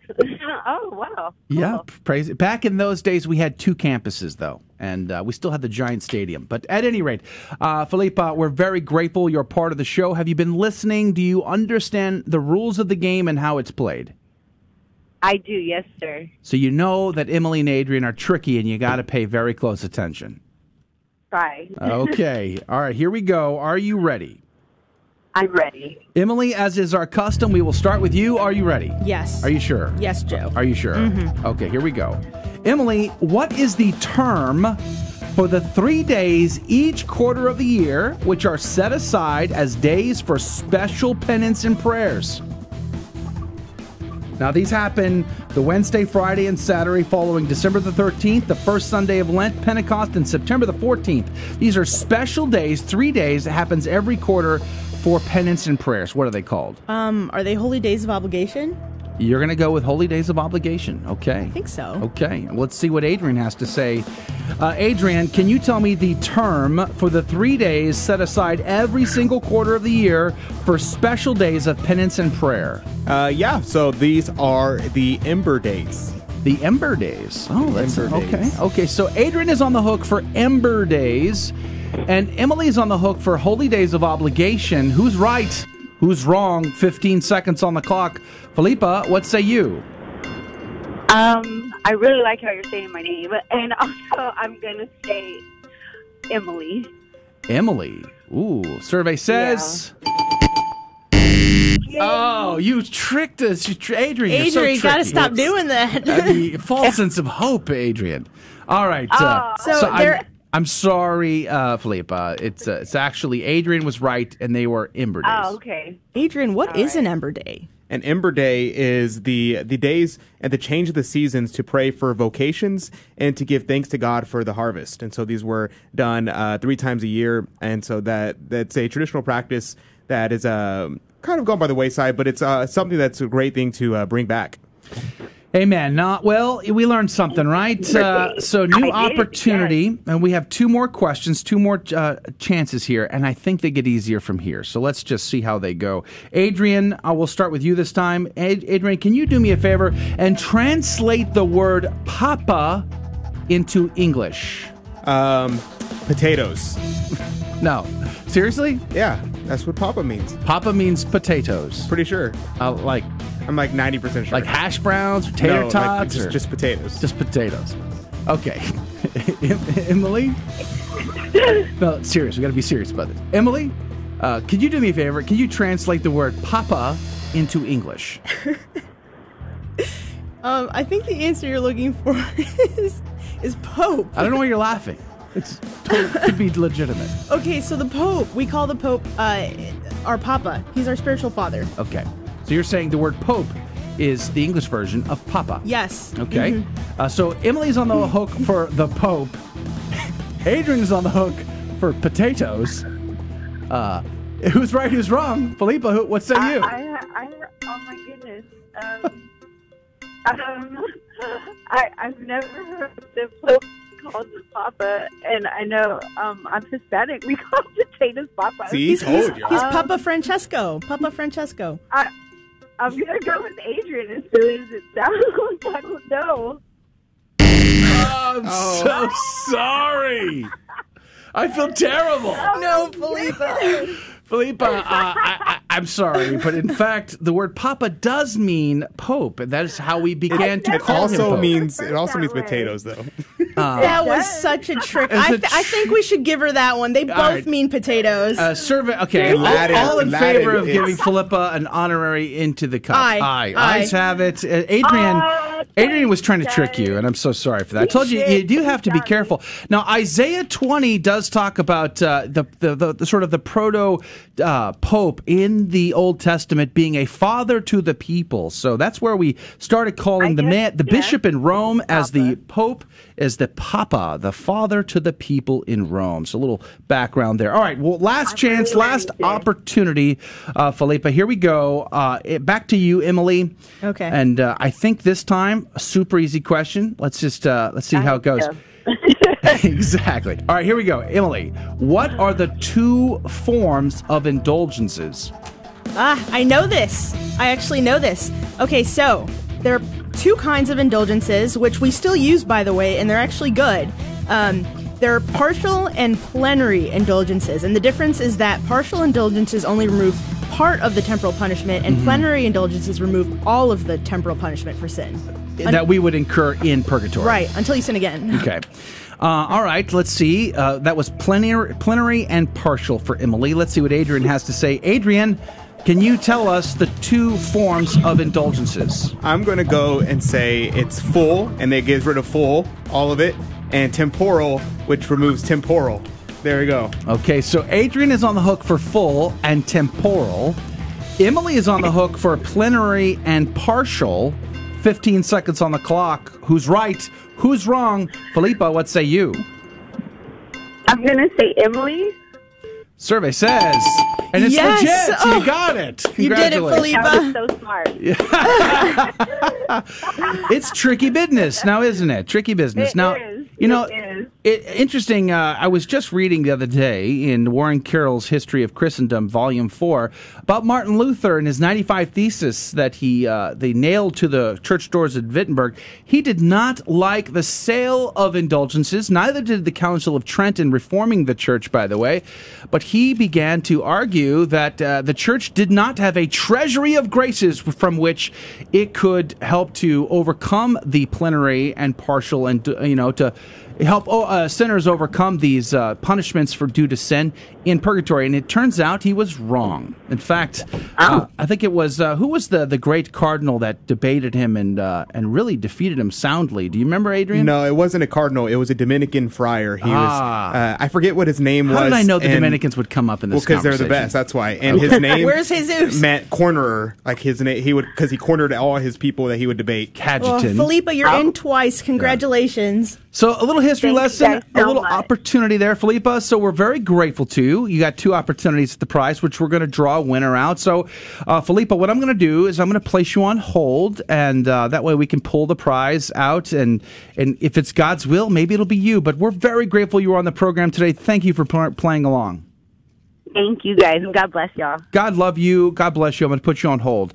All right. Uh, so, Emily, now is the time to. You got to mix it up. Be very I'm mixing fair. it up. I'm mix, not mix, looking. mix. Really, you know, and uh, pull out a name and let's read that live on the air. Let's see I'm gonna who is pull the this the week's winner. Very bottom. Okay, here it is. We need drum roll again. Oh, I grabbed two. Okay, I've got one. This week's winner is Lee. Lee. Lee, congratulations. Congratulations, Lee. You are the winner. I'm sorry, Philippa, but uh, we pulled out Lee's name. So God love you. God bless you. Again, thank you for being a part of our program. But Lee, congratulations to you. And uh, we're very grateful. We'll be putting you in contact with our sponsor who will send the, uh, what, one more time, what was it? Aroma Rosaries Guadalupe bracelet valued at $70. So congratulations, Lee. This is a great prize. We had so many callers this week. All right, praise God. That's a lot of fun. Uh, every day I come home, my uh, my my youngest daughter says, I you know she always likes to listen to the game show, Mary Therese. So if Mary Therese, you're listening today, thanks for being a part of our game show. We're very grateful to you too. So it's a learning opportunity for all of us, right? Yeah, and can I give a sneak preview for next month's prizes? Please. So Tiny Saints is giving away a gift bo- box of goodies valued at $75. Chews Life is giving away one of their um, chewable baby rosaries, which are so cute. You have to look up the videos, valued at $38. And then Tan Books, our recurring sponsors, giving away a $200 set of books on the life of Christ. Wow. Praise be to God. Those are huge prizes. So you're going to want to keep calling in if you're listening. So get the number and keep it uh, very close to you because Monday through Friday we do the Catholic Trivia Game Show. It's a lot of fun. All right, so the Holy Mass will begin to broadcast at uh, 30 past the hour, but we will stay on live video feed Facebook, on YouTube, and on Twitter. We want to interact with you. We want to know where you're from and uh, what church you go to, and if you have any questions or comments. Plus, we'll be uh, conversating about. You know, uh, certain quotes from saints that came up in the show today. That may come up in the conversation, plus some of these headlines. All that in the after show coming up here in just a moment or two. But do us a favor like, subscribe, and share to our social platforms. Help us spread the word about Catholic Drive Time. We would be very grateful if you'd become missionaries with us in the work. You can find all the details of our program at grnonline.com forward slash CDT. God love you. God bless you. We'll see you Monday morning, 6 a.m. Central, 7 Eastern right here on Catholic Drive Time. We're hanging out on YouTube, Facebook, and Twitter next. God bless. Thank you for joining us on Your Catholic Drive Time, where it is our pleasure to keep you informed and inspired. Join us Monday through Friday at the same time, right here on your favorite Catholic radio station. Don't forget to connect with us. Just go to facebook.com forward slash Catholic Drive Time. Again, that's facebook.com forward slash Catholic Drive Time. Be sure to share more than just us today. Share Jesus with everyone you meet. Bye now, and God love you.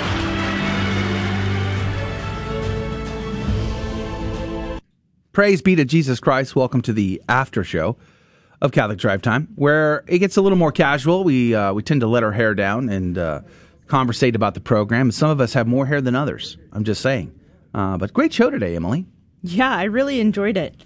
A lot of fun. Uh, uh, of course, Teresa Camaro hanging out with us for the What's Concerning Us and getting caught up on all of the the pro life news for the for the week made life a lot easier for us. I would say.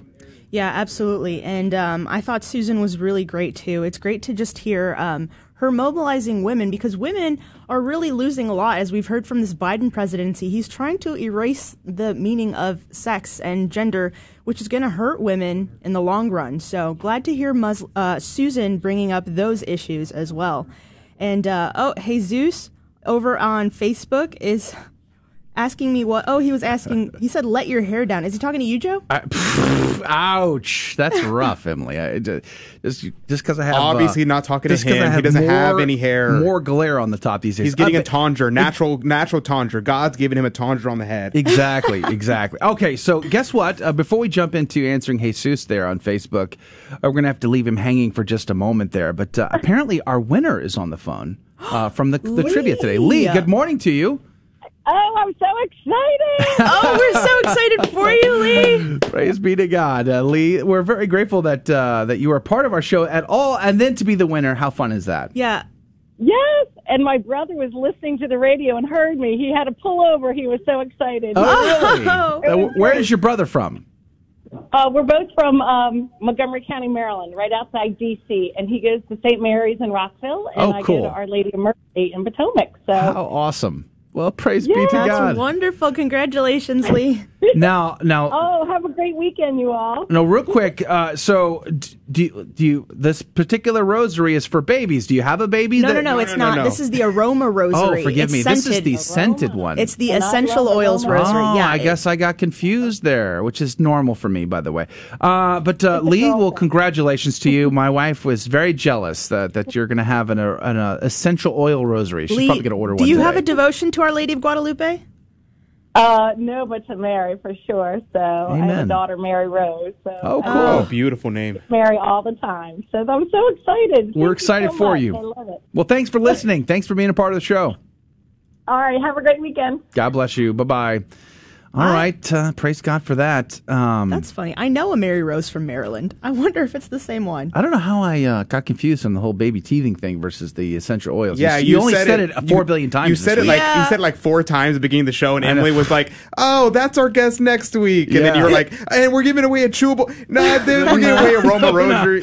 I need like a post-it note in front of me to keep me honest, because otherwise it gets very confusing. Uh, that's what happens to the elderly. Uh, anyway, Adrian Fonse- Adrian Fonseca Fonseca. No, Jesus Robles rather is really uh, having a good time over on the, the chat box here. Joaquin is over there as well. God bless you. Uh, thanks for hanging out with us. Now, yeah. So Jesus wanted to know what your classes were. Jesus. Jesus, uh, this guy, you know, he spends his night uh, hanging out at class as well. He's trying to get a, a theology degree, uh, so he's very, he's very, uh, you know, interested in what classes you're taking, Emily. Uh, okay, Jesus, we've got to have you on someday. But I am taking a class on the Pentateuch, so the Jewish scripture writings.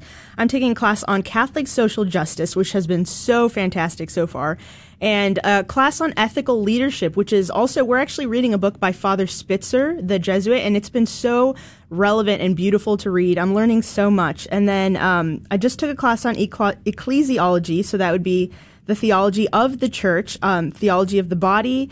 What else am I taking? There's another one. Oh, and a fitness class. All right, praise God.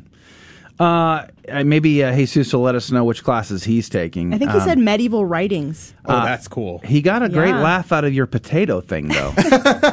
Joaquin said I you're hungry. I felt hungry. bad for Felipa. I felt well, really bad. I mean, for her. technically, it's not wrong. Papas is uh, potatoes in Spanish, but it's also in Latin. no, okay, that explains some things. Then, then that's why she. I was like, why are you could laughing? It's that. like it's a legitimate answer. Oh man, but the but the second the next question after, well, that was that was great. You really threw us there too. But uh, all right, uh, potatoes. Uh, no, Papa. It's a very cool. I chose that question because I thought it was a teachable moment about our why we call the Pope the Pope. Right? He is Mhm. the Papa to the. He is a father to the people, and there's uh, there's a beautiful passage in Isaiah 20 that speaks of the proto uh, Pope in the Old Testament who bore the keys of the kingdom and had authority uh, uh, according to given to him by the king himself and could bind and loose but also w- was a father to the inhabitants of the city. And uh, so the pope is a father to the people of of uh, the diocese of Rome initially that's why they called him papa uh, but now he's the father to the uh, to the people of the whole Catholic Church worldwide but uh, fascinating fact who else calls themselves Papa in the Catholic Church? Uh, doesn't the Um, Patriarch of the East? priest? No, well, yes, that's true. Father. No, but I'm saying at, at that level, doesn't the Patriarch uh, uh, from uh, I was going to say Constantinople, but it's really Istanbul. Uh, doesn't he call himself a Papa as well? I have Adrian? no idea. I Fascinating wouldn't facts. know. I'm not a schismatic. You're not. I'm just kidding. I'm just kidding. no, I, I'm I'm not sure. I've I've never rough. heard that they call themselves Papa. That'd be kind of. I doubt it because they No, usually don't so. use Latin, um, so they probably wouldn't say Papa. We'll have to look that up. I want to say I, I did read that once. Papa's are pretty universal. I think Yeah. a lot of different languages. I'm sure they'll that use term. the Greek version of it, but uh, the Uh-huh. essence is the same. At any rate, uh, we can look that up. Uh, let's see. Jesus is commenting over here. By the way, if you're hanging out with us on Facebook, on Twitter, on YouTube, comment. Let us know where you're from, who you are, where do you go to church, uh, how long you've been listening to Catholic Drive Time, and uh, that'd be fun. We got 12 people hanging out with us on, over on YouTube right now. We'd love to see some comment action from you there. It'd be great. Of course, uh, Facebook and Twitter. On Facebook side, we've got three three feeds going: one on GRN Online, one on Catholic Drive Time, and one on the Stations of the Cross. Um, and of course, we're on Twitter as well. But you know, lately Twitter has just been really atrocious. There's like almost no activity going on over in Twitter. I side. don't. I don't even want to be on Twitter. Yeah, it's been rough on Twitter. I've been posting to Gab. I've been posting to Gloria TV, LinkedIn. I've been posting to a bunch of different sort of places just to kind of spread it out. SP3RN, which is a Catholic social media site. I've been posting there as well. Um, Catholic Connect. We need to look at that. Maybe we need to start posting uh, some information there. Are we going to talk about the quote? Yes. All right. So uh, during our conversation with Susan uh, Muscat uh, Yes. from profamilywoman.org, um, great conversation with her. She, she, you know, she was wonderful. But she said right before we were going to break, pray as though everything depends on God and act as though everything depends on you.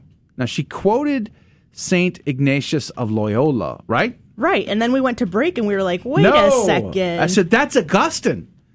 and so there was a, uh, a fierce conversation happening during the break. Uh, we thought we would continue on. But I think Adrian, being the super sleuth, has uh, And, uh, investigated well, further. it wasn't me. It was Emily who looked it up. But my first intuition was that it was probably both. It's pretty common that uh, saints and just like uh, just theologians, philosophers, uh, just educated people would quote and uh, basically steal. Hold on. I say in parentheses. Maybe, maybe, maybe before you give it away, we ask the audience. Oh, let's do that. We got lots of people watching right now. Wherever you're at right now, Facebook, YouTube, or Twitter, who do you think said that? Don't Google it. Don't Google. Didn't we already give the answer? Did we? You just said it was Augustine, like just like three seconds ago. Darn it.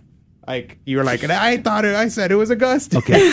uh, let's go down a rabbit hole for a moment. Oh, Leticia, good morning. She's on Facebook. Let's go on down Facebook. a rabbit hole for real quick. Okay. Uh, getting old does not pay off. Okay. So don't do it. Just, just, just stop. Just stop getting older. Stop celebrating your birthdays because the older you get, the more the brain shuts off, especially this time of the day, and it doesn't want to work. So I busted my own trap. That's Life a is a gift, and the more of it you've lived, the more blessed you are. Yeah. Amen.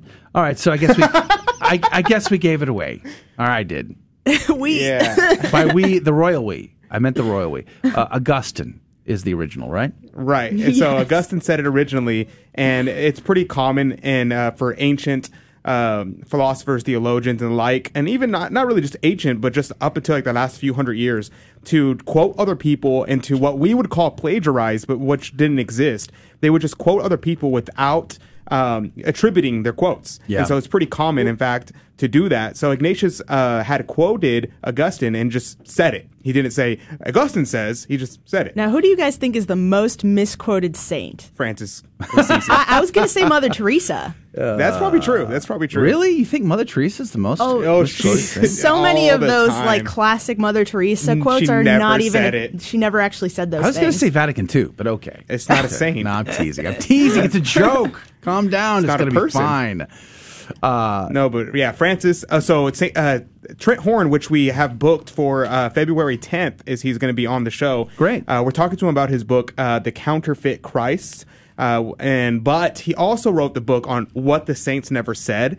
Uh, so that his he was uh, listening to a podcast he did on it, and he said, you know. Out of all my books, the book on what the saints never said did the worst, and I think it's because people don't want me to burst their bubbles. Oh, you know, but does he talk about uh, St. Francis in that book? I don't know. I didn't read it. I didn't want my bu- Okay. bubbles We should burst. get it. I'm actually interested. I'm Now interested. yeah, because the the, the whole uh, preach often and sometimes use Oh, preach yeah, it's always the gospel him. and sometimes use words like Saint Francis actually never said that. Uh, Yeah. Even Pope Saint Paul VI mentions this in his encyclical Mhm. uh, Evangelii Nuntiandi. He points this out that this is not an accurate accurate saying of Saint Francis. It was attributed to him later, um, and so it's uh, it'd be a great conversation. I'm looking forward to that. But uh, Jesus Robles also thinks that uh, Francis looks is the most uh, misquoted saint. I'd love to know, dear audience, uh, if you're wherever you're hanging out, let us know who you think is the most misquoted uh, saint. I would love to know your opinion on that. Quote comment in uh, on the video where you're at. Now, I know when I was reading the early church fathers uh, very intensely, especially in the first two centuries. Um, they were always quoting the Gospels, and they never gave, uh, you know, Yeah, usually chapter when you and see verse. it, the uh, editors added in there was no chapter and verse at the time to Yeah. to say to mention, but they they wouldn't even say, "Hey, Matthew said so and so" or something. They wouldn't even say that. They would just simply give. They would incorporate the passage and expect you to know. expect you to figure that out. Yeah, it's a Yeah, powerful. on YouTube, uh, Jay Cabrera Cabrera uh, says favorite news story: Honduras making pro-family and pro-life a constitutional fundamental right. Wow, And uh, Good. sh- and it said that her name is Jennifer from Clear Lake City, Texas, and goes to St. Clare of Assisi. So thank you for joining Praise us God. on YouTube. And that's and I don't oh, give us a link to that story. I'd like to see that actually. That'd be super cool. You know, we see some of these stories that happen in places that you don't ever hear about, right? Mhm. Uh, part of the reason why you were incorporating the story from Poland today. Oh, and Belarus and all the other yeah. places that you never hear about. Yeah. You never hear about these. Mhm. So uh, Honduras is, uh, is becoming more pro-family, pro-life. Praise God. I want to hear about that. I want to share that. Give us the, the link to that. and Maybe we can post that around. That'd be awesome. I'd like to check that Yeah, out. Yeah, and Adrian, I was going to ask, do you have any leads on the uh, Hillbilly Thomists? Can we talk about the Hillbilly Thomists? Yeah, so yeah, I, I reached out to the Hillbilly Thomists. For y'all who don't know, the Hillbilly Thomists are a group of Dominican friars in the Eastern Province, the province of Saint Joseph, who are uh, have a uh, bluegrass band who plays bluegrass music. Uh, and I reached out to them to see if I can get them on the show for next week. uh, we'll see. They haven't got back to me yet, but I'm really hoping they get back to me because their album is bomb, and Are I we love able the, the to Friars. play any of their like music? five seconds. Are there? I'm sure. Are there? Is the, are the, is their music covered by any one of the the copyright firms? No idea. That's a good we should, question. well, we let's should ask. find Let's out. ask them because if not, then we can play a tune. Oh, they're so good. I just love their music. And their name, if you don't know, so their name, Hillbilly Thomists, comes from a quote from Flannery O'Connor, who, when she was asked if she was a hillbilly nihilist, she said, No, I'm actually a hillbilly Thomist. And that's because she read the Summa every night before bed. Well, uh, check them out anyway. You could post a link to their. Uh, do they have their albums on YouTube? Yep. Yep, Okay. Spotify everywhere. And they, they have a couple music videos too, which are so fun to watch. Now we could pull the old uh, commentary on top of the song. That would clear us from Mm. copyright infringement. uh, but we have to make sure that they are not covered by any of the three out uh, firms. Otherwise, we'll get in big trouble. Uh, but that because that would be fun to play some of their music. It'd be kind of cool to do. Oh, we t- a couple of weeks ago. No, what day was that? When when the, the, the guy from Scotland that did the uh, Wellerman Last week. was that last week? He got a he got a recording deal and quit his job. He's a, he was a he was a mailman in Scotland, and I was watching an interview, and he I don't know what language he speaks. It ain't English, whatever it is. Uh, they had to put they had to put subtitles on the video because uh, they couldn't understand what he was saying.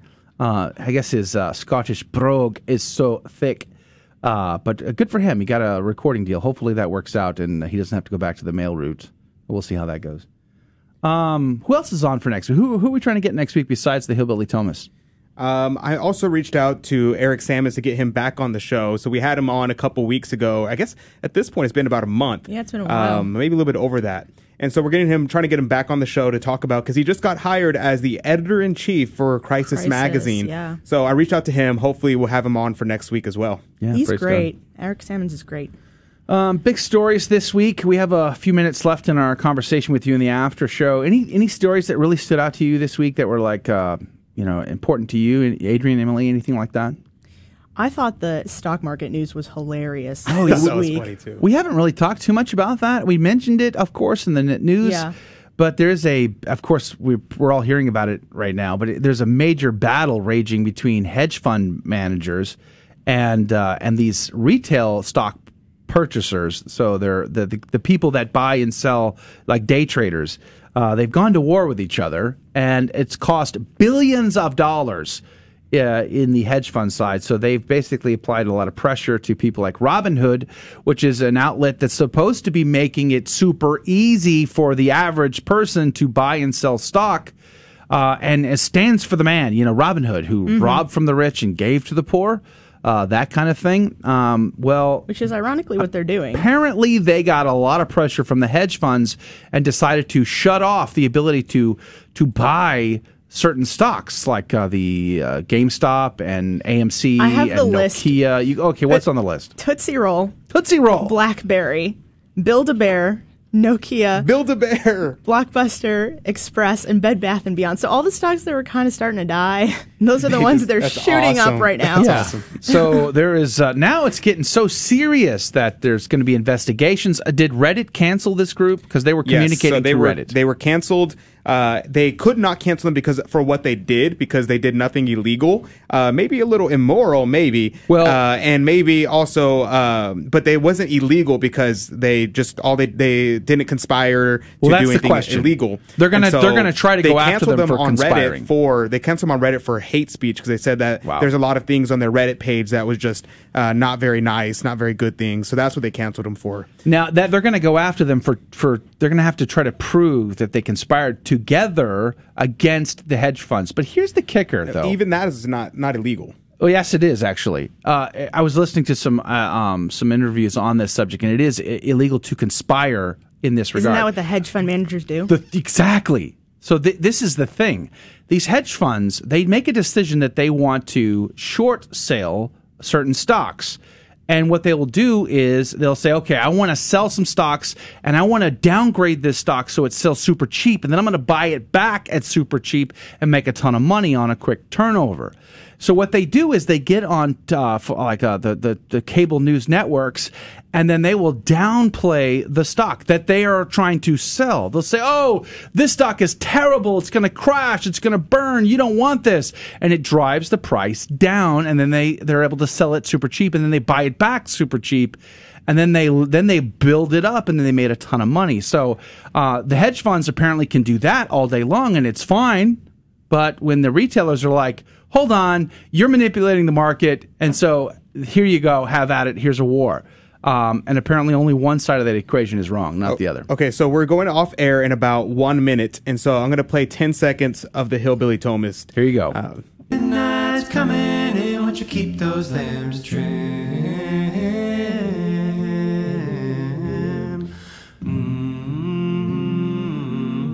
There you go. Hillbilly Thomists still going to be on the show next week. We'll get some clarity on the copyright issue from them, and hopefully, if all that works out, we'll be able to play a whole tune, or at least a big portion of a tune would be kind of cool. Uh, so look forward to that, but that's going to be on next week's Catholic Drive Time. More breaking news and stories next week, more uh, more inspiration, more fun in the trivia game show, which has uh, been a real blast to to have. Uh, and this the time it'll actually be the chewable rosaries. Okay. but next week I'm going to talk only about the uh, Aroma rosary. Aroma rosary. Don't chew on the lava rock rosary, Okay. please. that would be. It's, it's awfully crunchy. I'm not sure, but the textures. Ki- babies like texture, so it kind of makes sense. Um, I'll get it right someday. Someday. But that's the Catholic Drive Time uh, for this week. We're very grateful to you for being a part of our program. Uh, do us a favor, big favor, huge favor. Uh, make sure you share the show uh, with your friends, your family. Let people know. Go through all of your social platforms, post links to our content, and invite people to be a part of our program live. We would love to have them on the team. Uh, 6 a.m. Central, 7 Eastern, Monday through Friday across the Guadalupe Radio Network and the Station of the Cross. Uh, so that's uh, about 50 plus stations that we're on live, but we're also posting live YouTube, Facebook, Twitter, and some of these other platforms. We'd love your help on spreading the news about what we're doing here at Catholic Drive Time. We're praying for you. We'll hope you pray for us. Have a great weekend. We'll see you on Monday. God bless you. God love you. And have a great day.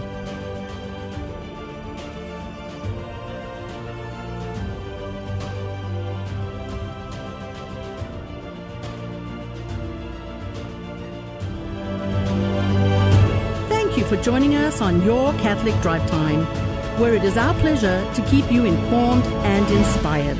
Join us Monday through Friday at the same time, right here on your favorite Catholic radio station.